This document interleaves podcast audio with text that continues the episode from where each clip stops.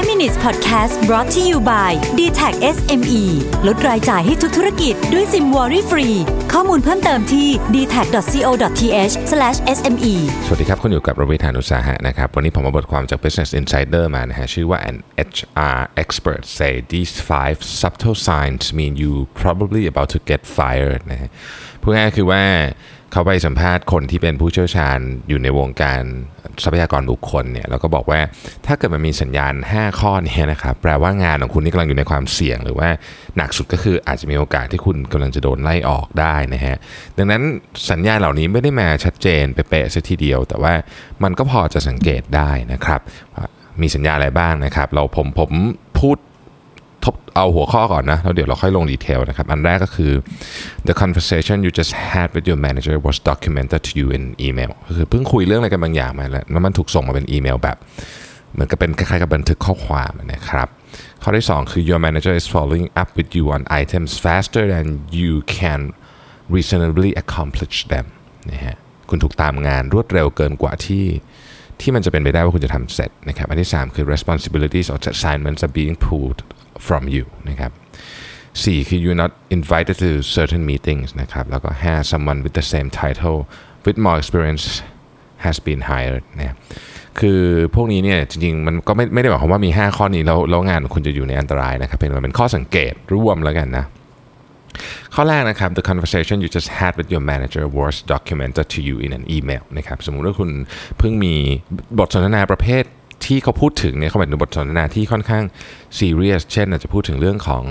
เอ่อ performance ของคุณในไตรมาสล่าสุดอะไรแบบนี้เป็นต้นนะครับ หลังจากพูดจบคุณอาจจะออกไปจากออฟฟิศของนายคุณด้วยความรู้สึกเออโล่งใจนะพูดจบสักทีปรากฏว่าเออ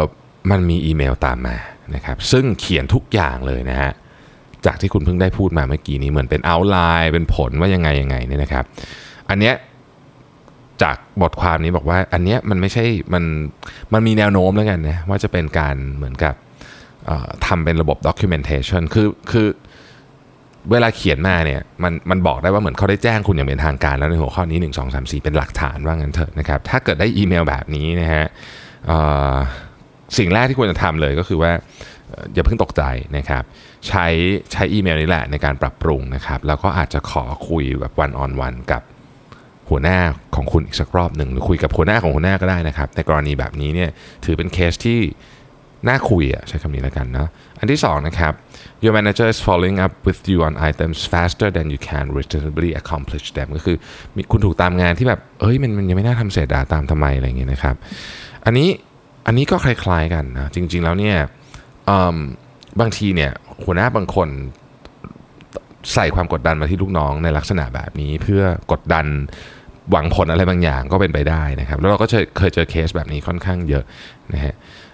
บางทีเนี่ยการลักษณะในการสั่งงานแบบนี้มันทำให้หลายครั้งเนี่ยเรารู้สึกว่าเราอยู่ดีๆ เราก็ตก performance ซึ่งจริงๆ แล้วเนี่ยเกณฑ์มันเป็นไปไม่ได้ตั้งแต่แรกอยู่แล้วนะครับ ถ้าเกิดว่ามันเกิดเหตุการณ์นี้ขึ้นกับคุณ สิ่งที่ควรจะทำนะครับ ก็คือว่าคุณต้องต้องหากระบวนการที่จะหนึ่งแจกแจงก่อนว่าคุณงานของคุณเนี่ยมันคืออะไรบ้างเท่าไหร่ใช้เวลาเท่าไหร่บ้างนะครับสองอย่างเดิมครับก็ต้องมี conversation กับหัวหน้าคุณนะครับข้อที่ 3 ก็คือว่างานต่างๆ เริ่มถูกดึงออกจากคุณนะครับ responsibilities or assignments are being pulled from you นะครับคืออันเนี้ยชัดนะฮะถ้าเกิดว่าอยู่ดีๆ คุณถูกดึงงานออกไปเรื่อยๆนะครับคนอื่นงานยังเยอะอยู่แล้วคุณงานน้อยลงเรื่อยๆเนี่ยอันเนี้ยเริ่มไม่ดีละ นะครับแปลว่างานของคุณเนี่ยกำลังถูกดึงโยกออกจากคุณเพื่อให้มัน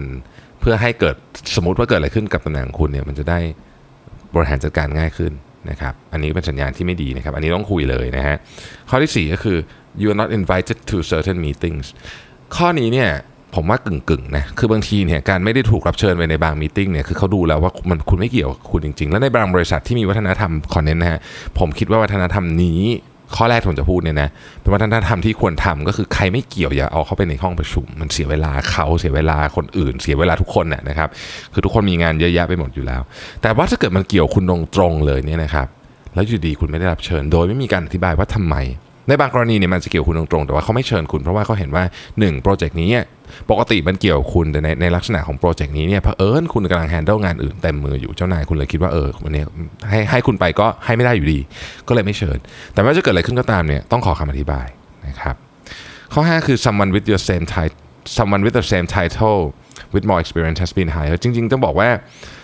ใครก็ตามที่ถูก ถ้าถ้ามีคนจ้างมาตำแหน่งมันดูถ้าจะซ้อนกับคุณไม่ว่าเขาจะมีประสบการณ์มากกว่าหรือน้อยกว่าก็ตามอันนี้เป็นสัญญาณอยู่แล้วนะฮะอันนี้เป็นสัญญาณที่แบบทุกคนก็น่าจะพอรู้แล้วอันนี้อันนี้ไม่ค่อยซับโทเท่าไหร่นะผมว่าอันนี้ค่อนข้างชัดเจนนะ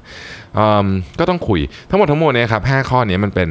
มันเป็นสิ่งที่เราต้องสังเกต เพราะว่าบางทีเนี่ยมันกลับตัวทัน ถ้าเกิดเรารู้สึกว่าเออบางคนเขาไม่ให้ performance evaluation เราตรงๆ ก็มีหัวหน้าบางคนก็เป็นแบบนั้น คือไม่ให้ feedback เราตรงๆ อันนี้เป็นสัญญาณจริงๆไม่ดีนะครับจริงๆมีอะไรควรพูดตรงๆ แต่ว่า บางทีมันก็เป็นเกิดเคสขึ้น เราก็ไม่ได้อยู่ในโลกแห่งความ perfect ถูกไหมถ้ามันเป็นแบบนั้นเนี่ยแล้วเราเจอกรณีแบบนี้ 5 สัญญาณนี้